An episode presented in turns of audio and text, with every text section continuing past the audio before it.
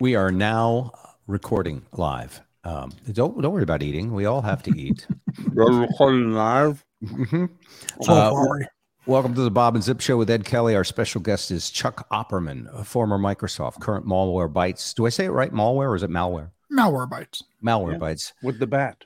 Um, is it potato or potato?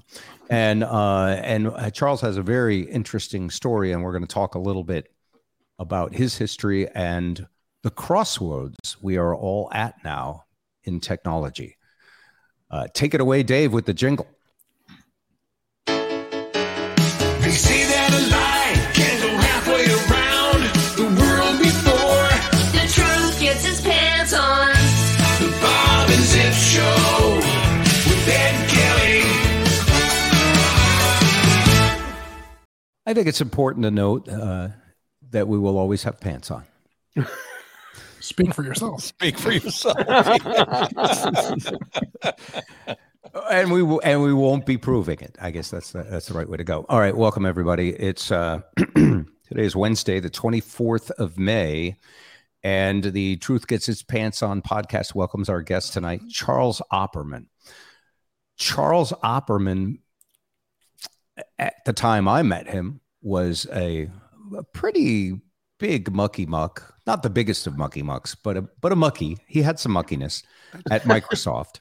uh, I believe you wrote some of the code for Windows 95. Yeah, Windows 95, all, all the versions of Windows up to uh, XP, and then I left for a bit and then came back and worked on uh, Vista and Windows 7.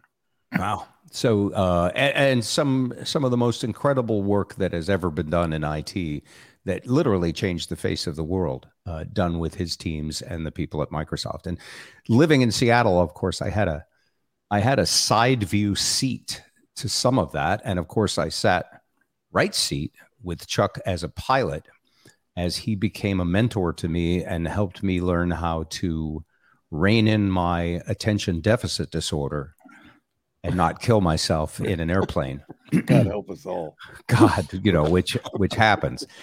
Uh, and then as as time went on, even more interesting things happened with Chuck, and and we'll delve into a little bit of that.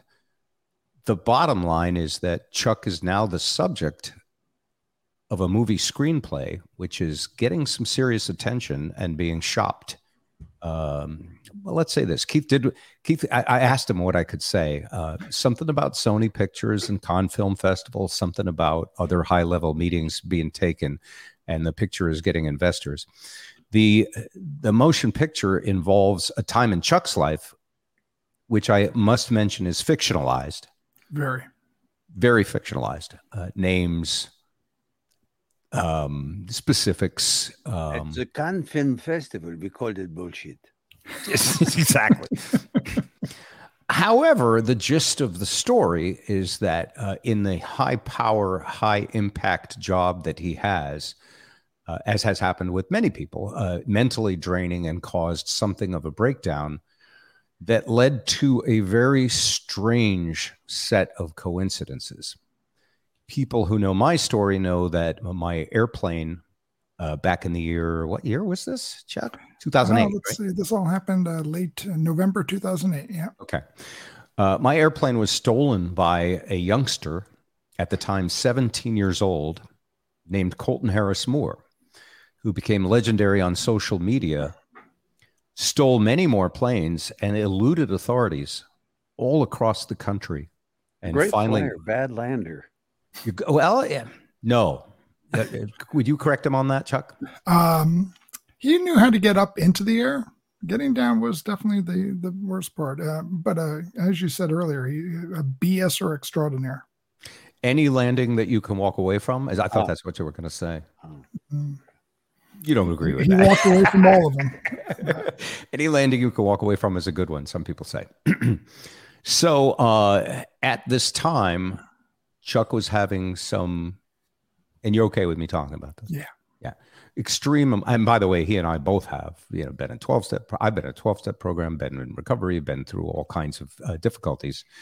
uh, psychotic episodes, all kinds of things. Zip knows a little about this. Yes, I do. Zip spent a little You time under lock and key. Yes, I did. and you're just happily smoking your dope every day and nothing's ever bothered you. Wake and bake, one toke. Give me a Yes, break. right. I know he's a one toker, by the way. We always tease each other. So, uh, so anyway, um, uh, at this time, Chuck, uh, at a very low point, considered taking my airplane because he had a key and we were brothers, uh, and um, getting the insurance money for his family because he was unable to work. Um, what ends up happening is incredible this media star in social media, Colton Harris Moore, a 17 year old with a host of problems of his own and difficult upbringing, uh, who had always dreamed of flying, Colton Harris Moore camped outside my hangar, watched my airplane, knew that I wouldn't be using it when I was on the radio, and stole the airplane. The catch to the story is that he stole the airplane at the time that Chuck was going to off himself for insurance money. Wow. Yes. So, in an extremely amazing coincidence uh, that I feel is the hand of a higher power of some kind, Divine intervention, yeah. divine intervention, I think that might have saved Chuck's life. Uh, the rest of the story we'll get into is that Chuck uh, went on to become an amazing dad, uh, an amazing software developer currently working at Malwarebytes, and an executive and and the kindest human being I've ever known. Takes one to know one. Bob. As long as I make all the ones I say that about equal. so, so that's sort of the backstory. And what I thought we would do is play you the film trailer and then get into our topic tonight, which is technology is at a crossroads. Yes, AI is this, you know, it's it's a news story, it's a kicker, it's uh, it's a bunch of different stories and narratives right now, which I think are all very speculative. Uh, but I thought it would be interesting if the truth got its pants on and we talked about what what really might happen for all of us. So here's the movie, the trailer for Flight Plans.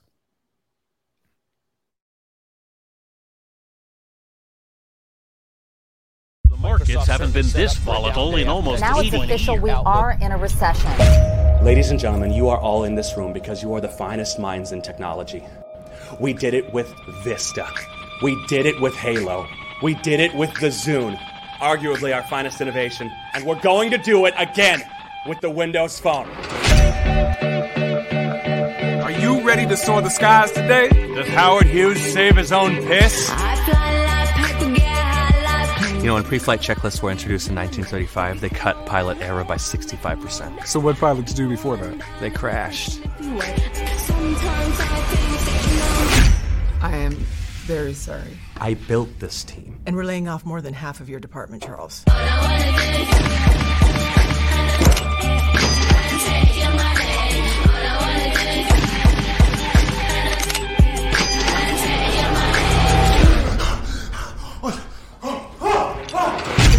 Run away, and you're gonna take care of everything and everybody you ever loved. Except you won't be there. That's my favorite part. Microsoft's market cap is at $228 billion. It's not like we're going to have to kill off the Zune to make ends meet. Bob, where's Chuck? He's taking my plane. I'll see him this afternoon. Why? Oh, shit. I know you're just a voice in my head, but I really need you to shut up just for a minute. Oh, you want to get rid of me?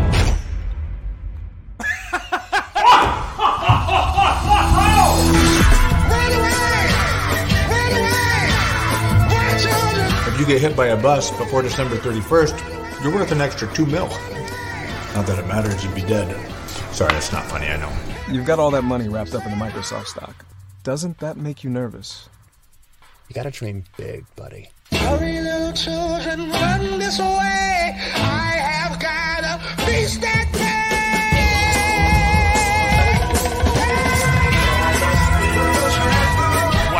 Nothing left. The house is gone. The boat, the plane, everything you've ever worked for. Just give me a minute to think. Why does this have to be the only option? What do I do? What do I do?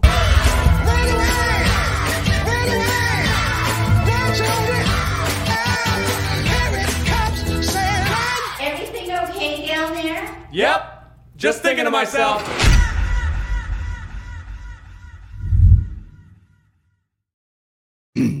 Great trailer. Yes, indeed. A real shout out to uh, to Keith Rivers who directed that, and of course Ryan Corey who uh, stars as me and my alter ego me, and uh, and Charlie Heaton who's in there as uh, as the Barefoot Bandit. It's just Good an casting, amazing production crew and a, a group of really really talented people, and Steve Stockman who contributed a lot to the uh, screenplay, co-writer of the screenplay. Yeah. And of course, the guy who plays Bob Rivers is an African American in this because we needed diversity. Well, was- if you needed Morgan Freeman to narrate, Oh, yes. Uh, there could be a role, but th- then you still have that white face. that's true. But I can be off camera, Bob. So, Chuck, uh, by God, given the history we just told, what's that like for you just to watch the trailer? it's it's incredible. Um, you know, every time you go to a movie or you see a trailer for a movie and it says based on a true story or inspired by actual events, you know to take it with a grain of salt. And um, and in this case, you know, it is based on you know actual events and a true story, but it really just starts at one place and just goes. But along the way, I think Keith and Steve kind of captured some things about me that you know I that people who have seen the trailer, and I know you, mom, has said, "Oh, that's Chuck." You know that, that's It what is- he's like. Yeah. Oh, And, yeah. uh, you know, I don't think you were quite that rich, but it is you. no, I wasn't. then. of course, I, It I is a younger him. Yeah. I, I didn't do coke and I didn't dance around on boats with girls and stuff like that. But um, We I need knew that for a movie. did. Yeah, yeah, yeah. I'd say I knew people did. Um, but you know, things like you know, does Howard Hughes save his own piss? You know, that is absolutely a line I would use. I hadn't, but I'm I'm using it now. you know, and um, you got to dream big, buddy. That's my voice. I mean, I didn't. Maybe I've never said those words in that order, but that is absolutely my voice. And those guys captured it. Um, and it's very humbling. It's very odd. I'm not used to any sort of a spotlight, and to see someone portraying a version of yourself um, in this way is both exhilarating and deeply unsettling. Um, you know, and I'm also at the point where I'm going, huh, you know, this all happened. The, all these events that are documented here or inspired by all occurred right before my son was born. And that when I was at a very, very low point, I had a, shall we say, a break from reality. And my son now I just came from his eighth grade graduation and that he's 14 years old and he's nearly as tall as me and uh, you know he's just an amazing kid. And at some point i got to tell him you know let's talk about the time right before you were born and that. And so this uh this project he, he's Are you going to do it on the way to the premiere of the movie, or are you going to do it before that? yeah. But you know, one of the things, and uh, you know, I'm going to say it out loud now because I really want Keith to do this. I'm going to apply a little public pressure to him. Is like we, the the you know, the movie is is partly about me, partly about the Barefoot Bandit, and partly about you know flying, the joy of flying, and the exhilaration of it, and why people want to use aviation and flight as a way of kind of escaping their realities in various means. And uh, so Colton Harris is the barefoot bandit. He took pictures of himself with bare feet. And I've, I've told Keith that the movie's got to start with Colton's feet, you know, in the woods, barefoot. And it's got to end with my bare feet in the sand here in Florida. You know, to kind of, to kind of bookend the movie Nice bookend. you know, and also include the, the the the feet of my girlfriend and my the feet of my son, and it's like, yeah, It all worked everything out. Yeah, everything worked out, and that, and um, I, I think Keith and, and Steve have come up with this amazing screenplay, this incredible narrative device that allows for a lot of humor, a lot of um, intrigue, shall we say, um, and it has a has a drive to it. It, it leads to a, a final act of these forces coming together. And God, Do you- it's like I, I look at that trailer and go, I want to see this movie. Yeah. Do you uh, feel? I do. I'll, I'll give that up. Do you feel that there's a divine intervention force at play here that that know. caused everything to uh, come to like like I do believe that we have free will, but at the same time, the tapestry of life and the stories uh, in real life, forget the dramatization, are so much like a screenplay. Sometimes the way uh, different events come together and shape. or or just like you know what's the degree of difference between a perfectly normal life such as mine really i, I do think of myself as a fairly normal guy and that and you know, having some happenstance and it becomes something very dramatic and very interesting. The- you know just just change the slight things here and there and boom it's it's fascinating. But um, i will caution if you ever go to the movies and it says based on true stories take that with a big big grain of salt. Never saw never had an alter ego. This is Chuck once again reminding you he didn't party quite like that. No, Zip and I might have. Yes. Look at that. I knew people. I did know people. Yeah. So not only do you have your pilot's license, but you've given someone artistic license as well. Yes. All That's very right. You have to sign away your life rights, right? Yeah, that's a that's part of it. And uh, actually, Keith, I am waiting for that check to clear. So uh, yeah, that's why- that's why that financing is so important. But no, they, regardless, regardless of whatever happens to the project, I think they've written a wonderful tale that I personally am proud of to be a, a part of. Um, I think they've done it with sensitivity. Um, and um, you know, my only request to Keith was that the movie at some point's got to show that I did okay. You know, that uh, Colton got away, and he seemingly won. You know, he he accomplished his goal at, at that point, and I didn't accomplish my goal at that point. But the, the person who lost on screen actually won, and the person who won on screen actually lost. And so that I think is one of the more fascinating aspects of the of the narrative of it all. Malware bites, but Chuck's life didn't. In the end, it became wonderful. You, we need you Ed to do the trailer narration. You know, we really Don't do. tell me, you know. tell Keith. Uh, Keith's going to have to subscribe to our Patreon in order to get free verse work. Just saying, you know, 2008 in the middle of a recession. For eight dollars a month, I think he can do it. So uh, I'll, I'll drop a subtle hint. Yes, zip. No, I was just going to uh, ask uh, in in uh terms of percentage, how much creative license in the trailer did you see from the real story? I and uh, that's not a fair question, but It's not, but um, 75%, you know, fictional. That's Yeah, I disagree because I do know Chuck. That look, that wild-eyed look. What's the actor's name again? Uh, Ryan Corey, great, Yeah, and great I- actor. Yeah, I have met good. him over the years. That wild-eyed look in his eyes that speaks to the passion of going up in an airplane and the excitement that was very real at Microsoft. You got to understand, during that time, Microsoft. I mean, right now you've got Google, you've got Facebook, you've got Apple. During that time, Microsoft was the first big tech global monster. World and if you if you even worked at Microsoft, and Chuck doesn't think of himself as this cool, but I did. If you even worked there, you had this aura of coolness about you, and uh, and uh, you know, I, I mean, it sounds a little silly now because it's it's dated, but they had free food. They had Yeah, we, we were kings. pool We were absolute. We were the center of the computing universe in the 90s. And then absolutely. It was not. It was run. It was a company run with passion, unlike any company I had ever. I mean, early radio companies had some passion, and we had show business, and we had fun. But Microsoft was changing the whole world from this Redmond campus. Well, and, and that's an interesting set of words there because we, all of us on the window, about 300 of us on the Windows 95 team, we all had a poster that was put into our offices that was the the blue sky. I might even have the one of the boxes behind me here. From the, uh, from the Windows box, yeah, yeah. and it says you are changing the world you know that was drilled into us uh, you know and we felt it at that point that's we did absolutely feel that at the time And you did.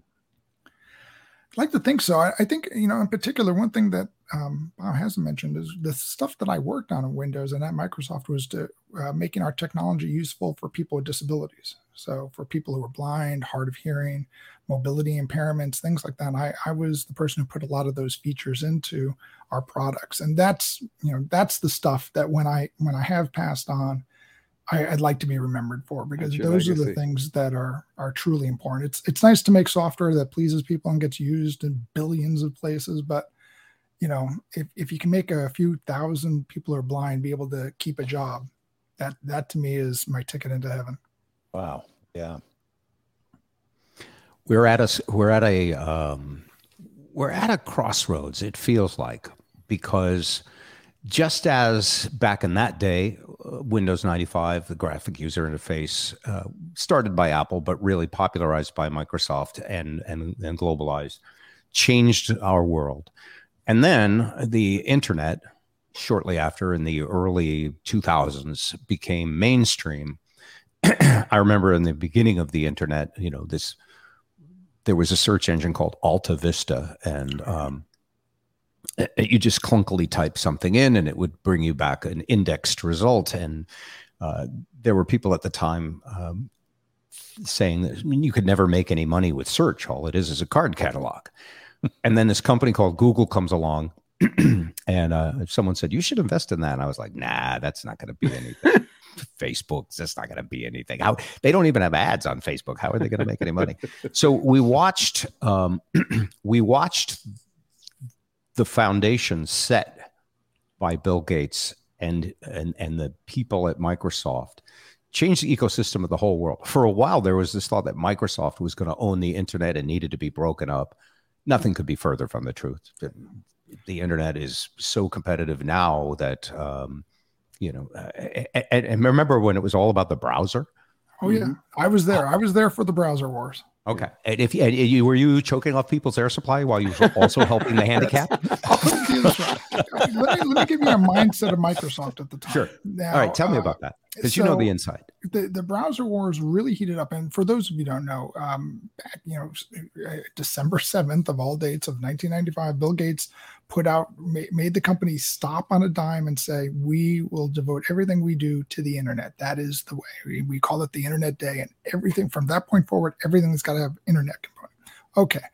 So we got a browser. We, we bought it from some Seattle company and we made it our own. We called it Internet Explorer and we had to iterate. Now the uh, Netscape and the Netscape Navigator browser, which everyone just called Netscape, Right. was out there, and we, that was our competition. So we were going to do everything we can do to kill the competition, and um, and and how we did that is we integrate our internet stuff into everything else we do. You know, Word's got to have an internet component. Uh, Excel's got to have an internet component. You know, everything we did, Windows got to have all that, and um, and we did you know we absolutely we, we did exactly that. We had i remember we had a poster or some sign on on one of the hallways that had a quote from mark andreessen who was the uh, the, the wonder kid of the wonderkin of the uh, of uh, Netscape, Netscape, yeah. and he said we will make windows irrelevant. And that that was a quote that he gave at some conference. And that's like you know you're insulting my mother now. And so you know, that was like them, them fighting words. So when you hear the stories of like Gates saying we will stomp on their throat and cut off their air supply, that's that's kind of the mindset we had. Um, did we think we were doing anything illegal? No. In from a legality standpoint, I can understand why people did it. I'll say this: in 2000, 2001, uh, my email was confiscated. It was held legality hold and was combed through by the Department of Justice. And there was an email exchange between me and the vice president of the of the browser group. Um, and I was asking for some features to be put into Internet Explorer to, to help people with um, who had uh, who were deaf with closed captioning, stuff like that. And he goes, "Oh, these are great things. I'm really glad you're working on it. But you know what? That's an operating system function. We're we're we're not part of the operating system. We're just an app." And that fed right into the other side of the story. And so they use that email as evidence of, of them. The Internet Explorer truly was just something that was separate and could be separated out, which Microsoft didn't want to do. And so that was bad timing for me, you know, or, or for the that- person who wrote that to me. That piques my interest and makes me want to ask a question because it's so funny. Every time something new is invented, you can go back and see that the same thing has happened before in a slightly different ecosystem. The more things change, the more they stay the same. So when Microsoft, um, uh, when Microsoft really crushed Apple by the way. Apple had the graphic user interface first, and Apple was easy to use and friendly and all that. When Microsoft crushed Apple, it's because they opened their platform to application developers, right? Well, and see the thing Apple got wrong, and I'm a student of of computing history and particularly personal computing history. Apple definitely was to the forefront of making computers easy to use. However, they had the old notion, and it is an old notion, that you do that through hardware. They wanted to sell the hardware because that's where the profit was for them. And that A so walled they- garden. They wanted to own the whole farm. they wanted to own the whole thing. And so their first computer was the Apple Lisa. It was a $10,000 machine. Nobody bought it. It's like, it doesn't matter how easy to use. I'm not spending 10 grand on, on something that I can get for about $1,500 and it takes a little longer for the guy to figure out how to use it. And so that, that failed. And so Steve Jobs says, oh, well, we screwed that up. We did it all wrong. And he took his little band of uh, developers and they were pirates. They called them the pirates. And he actually went off to a different building on the campus and they came up with the Macintosh. And so much cheaper, but still way too expensive $2,500. And so again, neat, cute, had great ads. Everyone liked it, used it, but they weren't buying it. Um, I remember growing up, only the rich kids had Apple computers. You know, it's you know, I I was stuck with a TRS 80. I mean, I was so poor, I had to build my own computer. In fact, right right over there is a TRS 80 uh, color computer from the 80s, early 80s. That was my. Can you play? my Can you play tic tac toe on it? How, Oh, I- how I- electronic is it? I, I wrote a tic tac toe game. I wrote a snake game. I, did, I wrote yeah, all yeah. sorts of stuff on these. And So part you know, so part of Apple's thing was they went for the high end, uh, and uh, but isn't also part of it that when um, when the two operating systems really started competing, there were more apps written, applications written Absolutely. for Microsoft. And, and you know, I, I to. I, I did forget to mention your point is it was it was a completely open platform, and and that is both one of the strengths and one of the weaknesses of Windows is that you can extend it out the wazoo. You can do just about anything with it, which meant that you could do all sorts of bad things. So it became very easy to crash Windows with a bad. It would be great if you could someday work for a malware Malwarebytes virus company to prevent viruses from attacking that very same that computer nice? that has It's those like- weaknesses. you know, th- thank you Windows for you know allowing me to have a job now. Yeah, leaky that, um, Windows. exactly, leaky Windows. But to bring And- the app point home, just to uh, to get to the point of that, when Steve Jobs came back to Apple, and uh, I swear to God, he had the same conversation that you guys had about Netscape. He probably sat down and said, "We're going to make the desktop computer irrelevant by making your phone." the computer and we're going to put these things on the phone that anybody can write we can't call them applications because that's what microsoft did let's just call them apps so there's software tools right isn't that what an any app is Yeah, absolutely. And and Yeah. remember the genius of those days was they had the iPod, you know, and it was 99 cent songs. You know, Mm-hmm. any song you want, 99 cents. Boom. You know, we we will make record stores irrelevant. And and so when the iPad, uh, the iPhone came along, for one, people like me poo-pooed it. We go, oh come on, a software keyboard on on the screen? No one's ever going to use that. well you had your boat you had your plane you had your party parties with the high class uh, cocaine use at night and you were you were living in large on the town Well, and here comes our- along this I, i'm sorry we had our BlackBerry phones. that's a dramatization yes oh, Crackberry, right it was the blackberry yeah Yeah, we had the BlackBerry phones with the little hardware buttons and you know the thumb masters, and we saw this iPhone with this on-screen keyboard. And we go, no, that's going to use up too much screen real estate. That's that's garbage, and um, you know, and but no, they got it right in that, and and that was the key. They combined a, that's something that Microsoft never did well in the in the phone space, or the mobile space, was saying, hey, we've got to make sure our store, the stuff that people get, is really there. It's not enough. It wasn't enough to copy what we did with Windows. Um, it just never materialized. And between and Google, you know, it was good for two people, wasn't good for three. And I loved Windows Phone. I was one of the last diehards on Windows Phone, and I went to Google for a while, and you know, now I'm I'm a Mac diehard guy. oh you have you guys have no idea you it's have a no 14 idea Pro Max. I'm, I'm telling you. 13, uh, 13. 13, I, okay. am I'm at the skipping 13 over too. 14 to the waiting. That's big because you were such a homie uh, for so long. All right, I'm let's such a fast. Let's fast forward the story a little bit. It's great background uh, into the world you live in, and now you actually are still helping people, uh, helping people to stay Thank safe and secure. Um, when AI hit the public consciousness, which I really think has only been in the last couple of months. Um, I believe there was a big announcement by Microsoft that Bing was going to uh, use is it Chat GTP or what, Yep. GPT, uh, and and they actually said this is going to make Google irrelevant. Not in those exact Oh, words. it- it's not the exact words, but that's absolutely That's exactly right. intent. Big words from Bing. Bing always strikes me as kind of like a mafia term. Yeah. uh, yeah. Hey, Bing. Um, Hey, But- hold on. I'm going to introduce you to my buddy Bing. Bada bing, bada boom. and and Bing was Microsoft's answer to Google, which was really a, an as good uh, and in some ways better search engine, but Google already had massive mind share and market share. And Google is maybe one of the most profitable, successful companies in the history of the world. I think It's it's, become safe to like say. Kleenex. It's because you don't search anything anymore. You Google. You it. Google. Right. So, what a would you say Google's business is? What What would I say it is? Yeah, well, uh, give me a classification. Google is a what company? Oh, it's a salesman. That's what it is. It's a sales force. It's an advertising platform. Yes. That's how they make their money. And that, a- and It's we are the product. exactly. It's a You are data. product. it's a data mining, uh, selling the data product. So when you say sales platform, an ad platform, the ads are unlike any other ads in any other kind of media because there is so much information about where your ad is going Mhm. that it can be targeted uh, to uh, to an accuracy, a pinpoint accuracy that no one else can do, which gives them their advantage, right?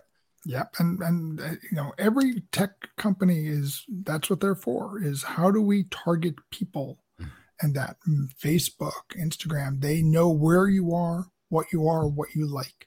Are they kind of all in the data targeting business now? I mean, yeah, that's the only company that's going to be making money. There's Metadata is where the money is. Yeah. But that that's where the money's at is being Okay. able to deliver something to. So a good setup. So along comes, and I'm just going to give you my um, gut feeling about it. You tell me if I'm if I'm close.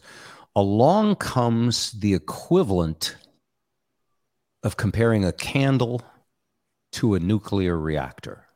That's how I feel artificial intelligence is because if I'm and tell me if I've got this right. I've been listening a bunch and I feel almost ready to have this conversation with you, but maybe not. Um, artificial intelligence can basically crawl because it exists on the internet now just about the entire sum of human knowledge and data in in many ways and it can do it at lightning speed and essentially create what we used to see in Star Trek and we're going to get Trekkie uh, I'm sorry Zip if you if you feel sleepy get a cup of coffee yes. All right. La, but, la, la, la, la. but in Star Trek, when the captain talks to the computer, he's talking. I got to the captain right here, by the way. There he is, right there. That's the original captain, That is the only one to me. James so. T. Kirk. Yeah. No, there's only one real captain. Let's be honest. Don't try and steal my thunder. Can't be done. So, is that a fair? Is that a fair Oh, absolutely. analogy? Okay. So, and, and and by the way, what you heard, and this is how weird things hit you in the media. You know, you'll hear about something, and you don't really understand the ramifications of it, but you hear that AI is going to disrupt every business, is going to change everything. And then the next thing you see is people are telling AI to write stories about themselves or their friends. You did a, a really fun one uh, in the email, and they and it's so at first, it just seems like a novelty. Yep. Um, and and so I don't think most people have a real clue yet what is about to happen. It's like comparing a shovel to a bulldozer, isn't Oh, it? Okay. Oh, a, a very smart bulldozer that knows exactly where to dig. Right, a bulldozer that you could say, "I'm building a house here tomorrow. Please get everything ready, including the foundation." And then, and then you come back the next day and you start stick building the house with a different robot will stick build the house for you while you go have a donut and a cup of coffee. You know, but ultimately, it's just another computer algorithm. You know, there, there. Yes, we say artificial intelligence, and that implies maybe it's a little too smart, or that it's going to eventually say, "I'm done with humans. I'm, I'm, I'm I don't need them anymore." It's not like that. It's still just another program that knows how to consume information and learn from it. And yes, it, I can imagine a science fiction future uh, that it's like, oh, well, hold it, it's learning the wrong things and it's coming to the wrong conclusions, but we're not there yet. We're nowhere So, near there. All right, let me challenge you. Let me push back a little on that because actually, really, a lot of smart people I know uh, are saying what you're saying. Like, it's not going to replace humans. It's not going to become the Borg. But if there was a human being who wanted to be the Borg Nefarious. queen or the Borg king who ran this kind of technology, it is certainly possible to be used for undescribable evil. Well, I mean, Elon Musk is a Oh. big investor in in OpenAI. Yes. And that- Yeah, that is the that is it because there you can introduce biases. And that So you explain that guys term. is- He wants to make a digital god. Mm. well, but, but biases and say, okay, we, we've all had this, you know, I know you guys talk politics frequently and stuff. And there's, you know, a faction of, of, of the political spectrum that is convinced that tech companies are biased against them and that, oh, that they're, these companies are suppressing stories from a polit- from a particular political angle. And the potential for bias can happen in AI because you're targeting the wrong data sets to go start combing through or anything like that. Or maybe, oh, let's see, the National Review website doesn't make its stuff available to be perused. Okay, so that's a gap. And that, whereas, um, I don't know, name some big uh, left wing site, Daily Beast, shall we say, oh, yeah, sure, go have all of our stuff.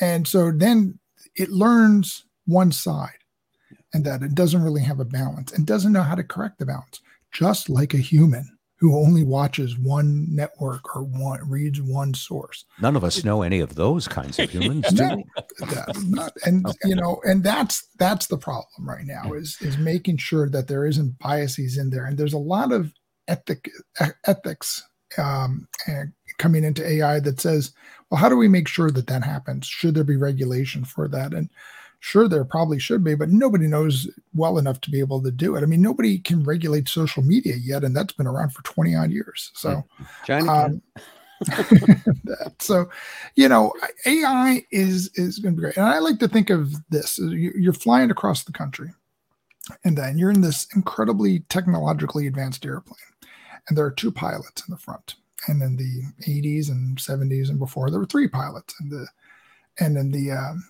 50s 40s there were four people up there a navigator an engineer co-pilot and pilot and now we're down to just two but I'm, I'm I'm here to tell you, speaking from an aviation background, they don't need the two pilots, right? And that um, the the automation in there is probably sufficient just for the enough for one pilot. And there's a good reason why there's two. Does anyone want to take a guess as to why? Uh, we have a heartbeat, which is not guaranteed. Right. Exactly, and that it's just for the human redundancy in case. And every day there's pilot incapacitation, things like that. And so It's why I had a second MacBook on stage when I was using computers to play sounds in my uh, heart by for heart band. Yeah. If this computer goes down, I have nothing. So, even though the automation, the ability, the technology is there to perfectly take off that plane, land it, um, and taxi it off into, into a particular gate exists, you still have to have humans there because there's no way people would fly on a plane that doesn't have that. There's also a branding issue, I think, with artificial intelligence because the root word of artificial is artifice, which means fake. Yeah. You know, and That's a great point. yeah, it's not real. It's it's just that it's data and it's algorithms. All right. I am hard. It's only as here. In, com- excuse me, Bob. Garbage we in, have, garbage a, we out. have a term in computers. It's called garbage in, garbage out. Yeah. And that if you shovel the wrong things in, you're going to get the wrong things out, and you're going to get them out a lot faster. Right. And that, and um, you know, so it's going to be a long period of time. And I like to think of it as AI right now is is helpful, and that if I write articles for let's say ESPN, it can help me write articles way faster. I can write much more of them, maybe of lower quality, but I'm going to do a lot more of it. And what do we think? Does does ESPN want higher quality or more more output? More output means more ads. More they're ads, they're going to accept a lower quality, Right. um, and that's that's one of the trends that I dislike. And so that's so now I have a tool. Now the next step is you know a co-pilot, someone who sits alongside me can do the same things and is there for when I need them to do it for me. and then eventually I'm the co-pilot monitoring that and that and and we're decades away from that. And then of course after that is, you know, we're not needed at all. Okay. So I'm heartened by your optimism, Chuck. And I agree that humans have something special. We have something, uh, you call it a soul, you call it a um, ability to be kind, and you call it the ability to think from the gut and be creative. Um, a computer a computer program cannot be creative yet.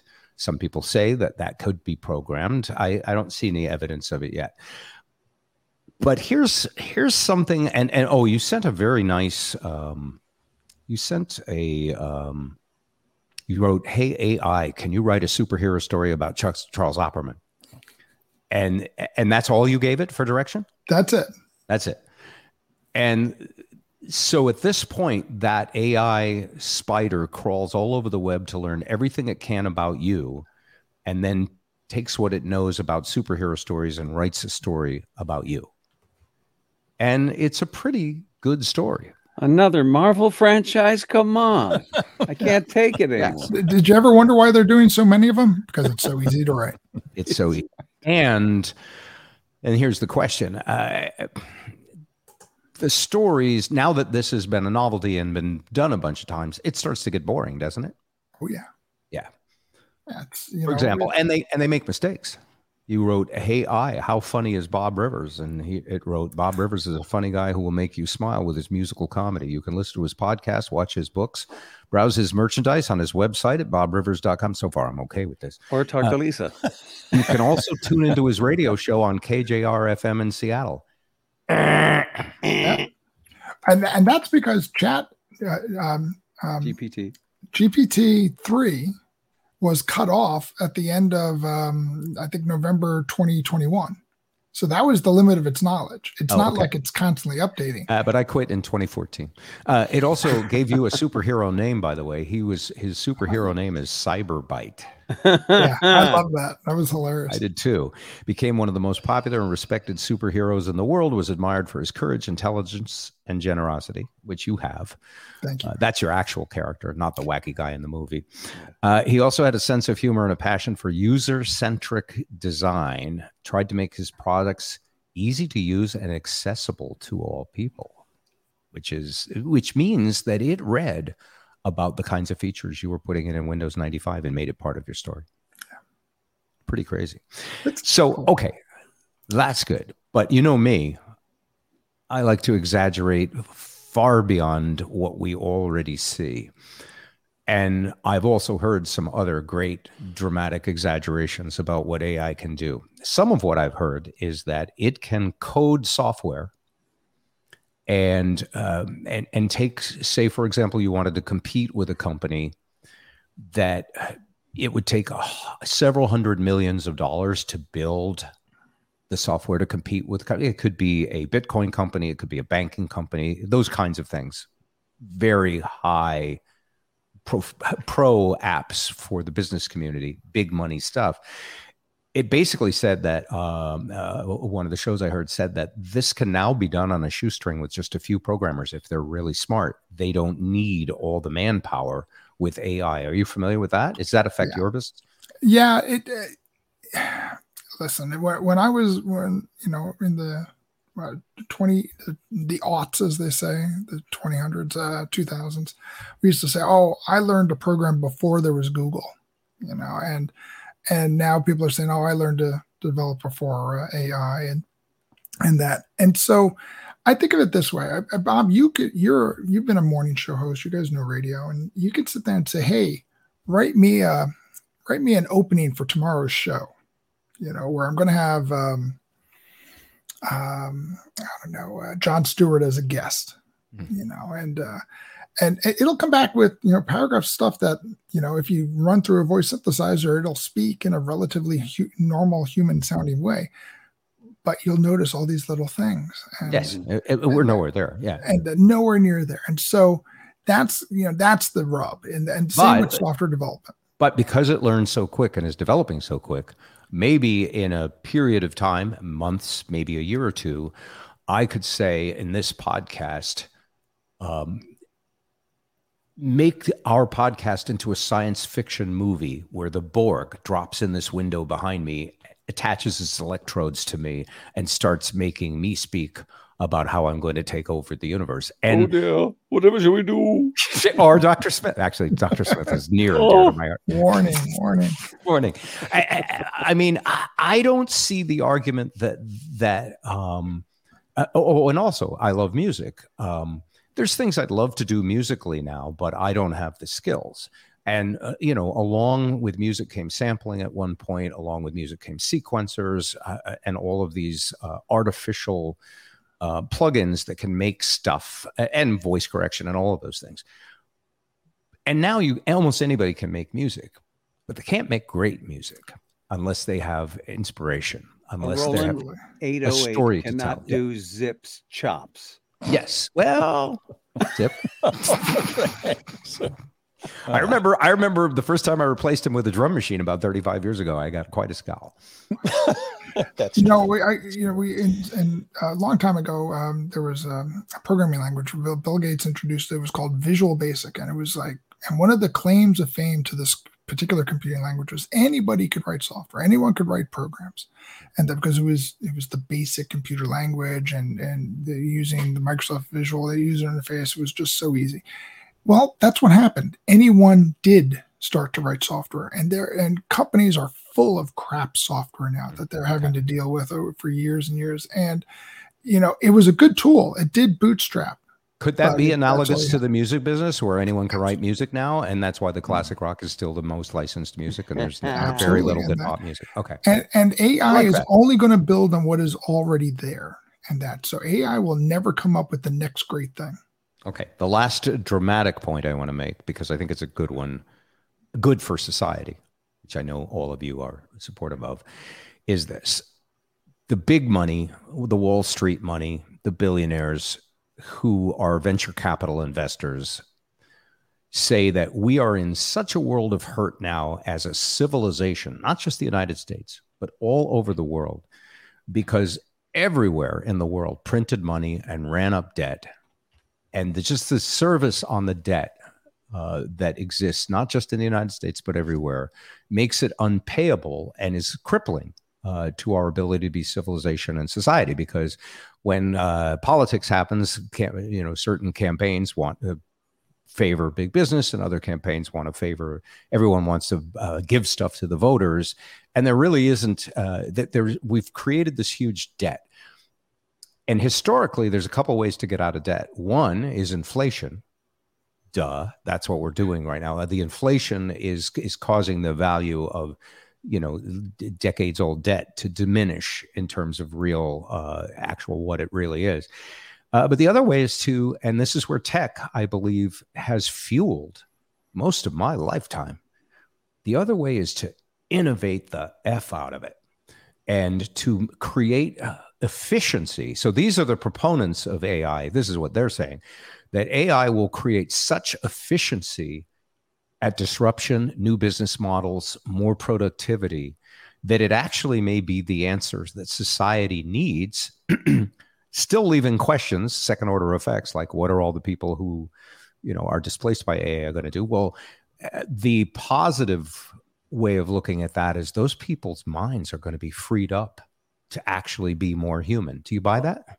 Yeah, I do to an extent, and that. So uh, I can imagine. Let's say I'm a I'm a writer, and that AI is going to let me write a lot more. I can be the next James Patterson. And it's going to make your shit look better because of the shit that AI wrote for you earlier, which is okay. It's super good superhero name, but it's not going to replace Captain Marvel. But again, is it going to be an, an issue of quality or quantity?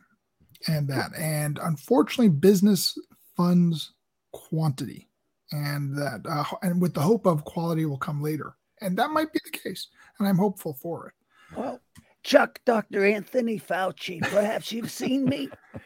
Um, we came up with a vaccine in record time strictly because so many people concentrated on it at the at a simultaneous moment that we, we came up with it quickly for COVID. Whereas people said, oh, polio took 20 years, but we did it fast. Will AI find a cure for cancer by doing the same thing without hiring all these schmucks? So that's a great, great point because everything that has been known about cancer has been fed into neural networks for decades now, and we haven't yet come up with it. I don't expect AI to magically do that. Now, it may, it will may advance it eventually, but we're not there yet. Just we're simply not there. We we hold that hope.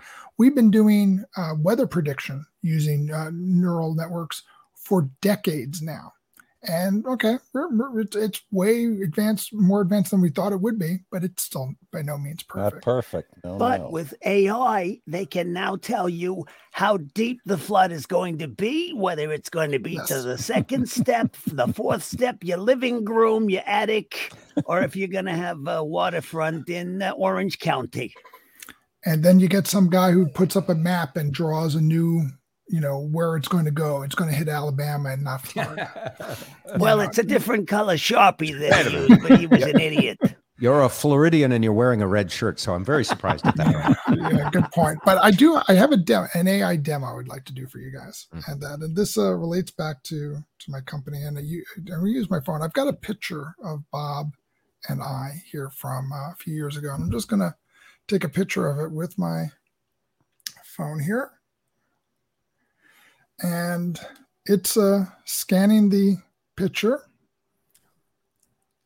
And Wow. this is an app that my company Jesus. developed. And then it writes a bit of text for it. And I'll read it off. Looks like these two could hack into your heart and steal all your affection. Better watch out for those charming smiles and sneaky text skills. That's based off of this picture. Can Nice. you uh, airdrop me that, please?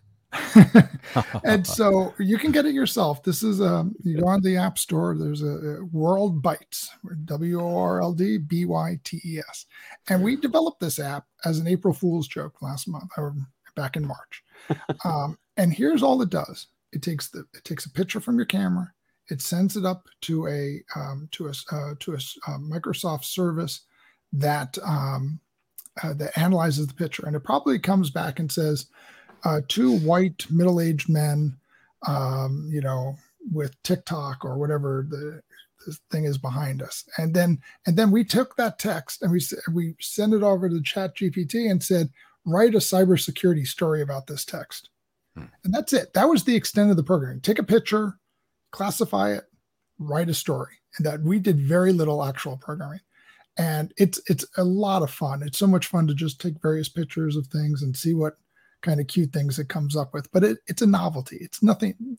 This is this You isn't replacing anyone. Not earth shattering. Uh, interesting. Uh, you were somewhat more um, demure about AI than I expected. But For a Star Trek person, for a person who could boldly go where uh, no man has gone before for five years. Um, Bones, where did he get those headphones? yeah, um, I But hey, let's take the lesson of one of the best Star Trek episodes ever, the Ultimate Computer. Uh, just go through this quickly. The Ultimate Computer is going to replace the entire, and this is from the 1960s. This was in 1967.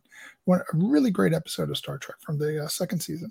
It's uh, they've installed this computer and it knows how to run starships. You know, humans won't be needed, and the the scientist who who's come up with it, he it's his last gasp at, at greatness, but it's a little too good um, and it does great. But unfortunately, because it has all of his biases built into it, it uh, says, "Oh, well, you know what? If I get attacked, it doesn't matter what. I'm going to attack back." And as part of war games exercises, it goes ahead and starts attacking the other ships, and uh, they go ahead and the Starfleet comes back and says, "Okay, well, we got to blow up the Enterprise because they don't even think it's the computer. They think it's Kirk has gone mad and is trying to trying to wreck everything." And uh, and so um, but by this point, they're able to disconnect the computer and they don't know what to do. Do they defend themselves? Do they try to attack? And they go. And Kirk says, "No, no, we're shut off everything, lower our shields. You know, we're not playing dead, but we're you know we're going to be unprotected." And the commander of the opposing force goes, "Huh." This could be a trap, but I'm going to wait. And they're going to try to figure out how to communicate. And and the closing line of the episode is, you know, it's like Kirk, you know, why why did you do that? That that should not have worked. That could have been like a trap that the computer would have set. And he says, no. He says, but I gambled on the other guy's humanity. I gambled on his empathy. I also read what Gene Roddenberry told me to say. yes, that's That is that what is how it was written. did. But but even back then, back then they were thinking about these things and the potential to replace people. And it's like a, a computer can never think like a human, can never be empathetic. Um, it could help and be helpful to the point of where a human isn't needed for that particular job. But humans are going to be needed to come up with the information, to provide the la- la- groundwork, and to refine what the computers come up with. So that's how I think of it. By the way, that perhaps puts- to know when when to turn an elderly person over so they don't get bed sores, for example. Yeah, or or just you know, or even just to feed in a set of disparse symptoms, Hmm. and to say, you know what, and, and this is something uh, John Medina I know is, is a good friend of ours. Great, that, but I was talking to a the cancer version of John Medina down here in Florida, and we, they were talking about how they go. There's all this research on these particular medications and these particular doses help with this kind of cancer but not always. What are the conditions like this particular person has? You know, they're white, they're at this age, the you know, all this data set, Genetics. and they feed that all in, and they go, "Oh, hey, you might be a candidate for this mixture." And that it didn't work on this person, but it you it might work on you, and and that's how they're using AI for those that beneficial thing. and that's very very hopeful and, and a super useful tool i think you put a cap on it with the uh, star trek uh, story It all and uh, boils down to that for me. uh, uh, although I, I sense you're not so much a next generation data fan. No, this Um, week on Next Generation, data gets emotions. Make its own number one AI. so that's that's fascinating because I'm a, I'm a more into the whole emotions uh, of data thing. I'm watching the current Picards actually, and they're using Which is excellent. Yeah, they're using quotes from the Art of War that are uh, that are pretty amazing. So, all right, uh, lightning round uh, for anybody with a quick question. Zip, you've been pestering us all night. What have you done? I have, yeah, I've been pestering you. Yes, s- Charles, speak a, a little bit to the dangers of social media and, and the effect on mental health and and algorithms and viral mobs. I'll just give an what- example from tonight. So my my, my son's eighth grade, you know, um, graduation. So these these are all 13, 14, 15 year olds, you know, in that range, mostly 14 year olds. And my son goes up to a girl who's an absolute stunning woman and that just you know tan long legged just beautiful in this beautiful dress Ship off the old block. yeah, exactly. And I, I'm like, dang. And and um, Anthea, my son's mother, she says, I don't think my mother would have ever let me out of the house look like that. And it's like, that was, you know, and that's the danger of social media that makes people feel like that's the way they got to look that they've got to be a, fit into these particular molds and if you're not that way you're not you don't have any worth and that now i'm not saying social media says that i'm saying that's implied and inferred. Wasn't that also the same danger of being a hippie at Woodstock, though? When you when you boil right down to it, I mean, didn't our parents say the same thing about people bathing naked in the rain? Yeah, but you know, my brother was at Woodstock, my my my half brother Robert, and I love hearing those stories uh, from Mm. him. You know, and that to me, that the you know, social media has great power to keep people connected. Like I can stay in touch with you and Lisa Yeah. and your kids. Without driving and leaving your car and abandoning it and going to Yasgur's farm. Yes. Let me make a terrible uh, radio analogy. Orson Welles, uh, War of the Worlds. And if people don't have decent critical thinking and they flip a computer on and there's somebody with a nefarious bent to them, how do you protect against that? You can't. You know, Right. education's the only thing. I mean, really, it truly is the only thing. And right now, the truth is under attack. You know, reliable sources of information. And that, I- you know, I can sit there. I love, I subscribe to the Wall Street Journal. I subscribe to the Washington Post. I subscribe to the New York Times. All of these are very reputable journalistic outlets. And that, yes, of course, they all have biases. I'll have one way or the spin. Yeah, yeah. And that, but, and that they, if they have a mistake, Cater to their whatnot. customers, by the way. Yes. Yes, of course, like all media, but generally, you know, they're if they say something, it's the truth. And that I if I say something that's like, you know what, I, I looked into that, that's not true. They'll say, I don't care what you're reading. I, I only care about what I'm reading. And that to me is the most dangerous thing. It's like, sure, and that if if if, if I just have my bubble and this is what I believe, then you know I have my reality, and then it all becomes confirmation bias. You know, whenever I get a piece of data that confirms what I'm thinking, it's like, oh yeah, obviously, of course. I course. believe that. Yeah. And, Chuck, uh, I put in the that's bad. question to ChatGPT how to balance that media narrative thing, and it said, "Kill Rupert Murdoch." Well, is there any pro- the- what, what, what- let's call it what it is, late stage capitalism? Is there any mode profit motive in being fair and unba- and balanced? No, no, it's boring. and that you know Yeah. and until you know and so but of course the opposite is just as dangerous you know state run media or heavily regulated media is just as dangerous so you know until someone actually until we care enough about something to make it you know to to be more protective. Like we just had this scare. I don't know if it, you guys heard about it. Someone created a picture of what looked to be like an explosion outside the pentagon. The Pentagon, yeah. and that very you know very nice. And so everyone you know and as as as your jingle says the the a lie gets around the world several times before the truth gets out. People go oh my god explosion at the pentagon. They, stock market's dipped. Stock market crash. Yeah. um right. and so yeah it's a, it's All right, a I've- dangerous thing I have a final question for you. It's been a wonderful hour, Chuck Opperman, ladies and gentlemen. It's been a lot of fun. time. Yeah. oh thank you, You do- i you love being a- here you guys make me laugh and you entertain and you know i think you're just a great group of people Can you teach me Did you, did you did you write that or did Chat GPT write that? I gotta say uh, that that's actually not me. One of the things they did at Microsoft was speech output, and I haven't been talking myself at all. It's just all- so you have behind you the one. I, I now know that there's different uh, um, uh, dioceses in the uh, religion of Star Trek because you're the Captain Kirk original. You're an originalist, oh, yeah, Um, very much so. and William Shatner is what? Is he 93 now? 92 at least. All right. Yes. If, if he was a candidate for president, would you vote for him just Oh, because he's. William Shatner? Yeah. But but William Shatner will be the first person to tell you He that can keep his a- head alive and, and keep his brain working. It doesn't really matter. how old Williams. he is. Shut the William- refrigeration off on Walt and put, Yes, put exactly. And, and I want everyone to watch Bob's reaction when I say this. Okay. Okay. Bob is very much like the actor William Shatner. That um, because he is an incredibly curious guy. He would much rather ask a question and hear what you have to say than him to talk.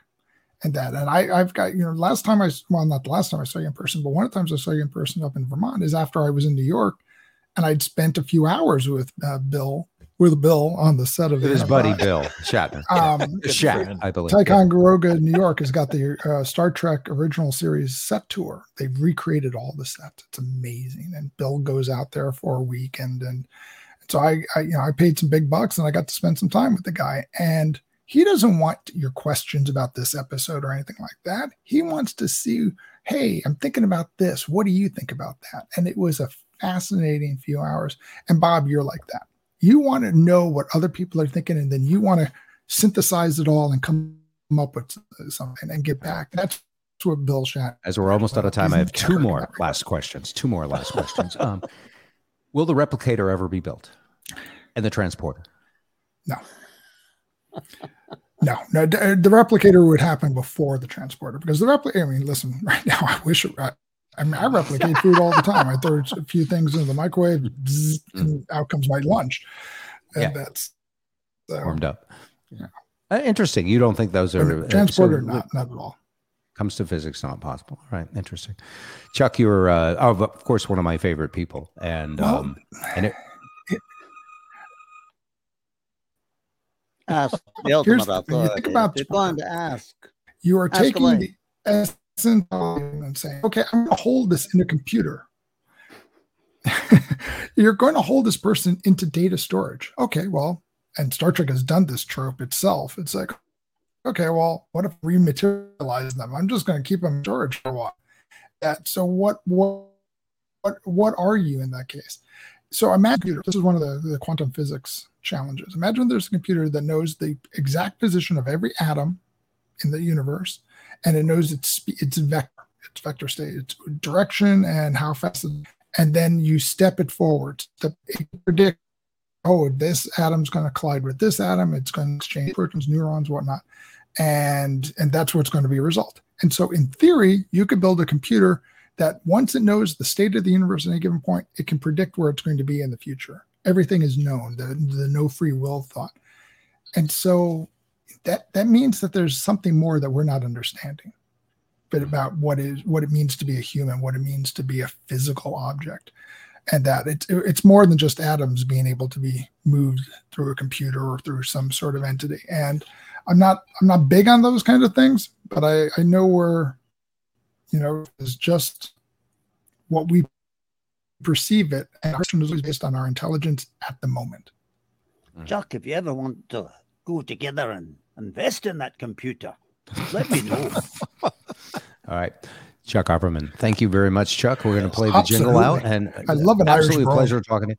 And uh, if anyone's interested in investing in Keith's movie, uh, I'm sorry, you're too late. Five people have already bid on it. No problem. All right. Whoops. Oh, hey, uh, Dave, you can go ahead and play that jingle because I'm not sure. about it.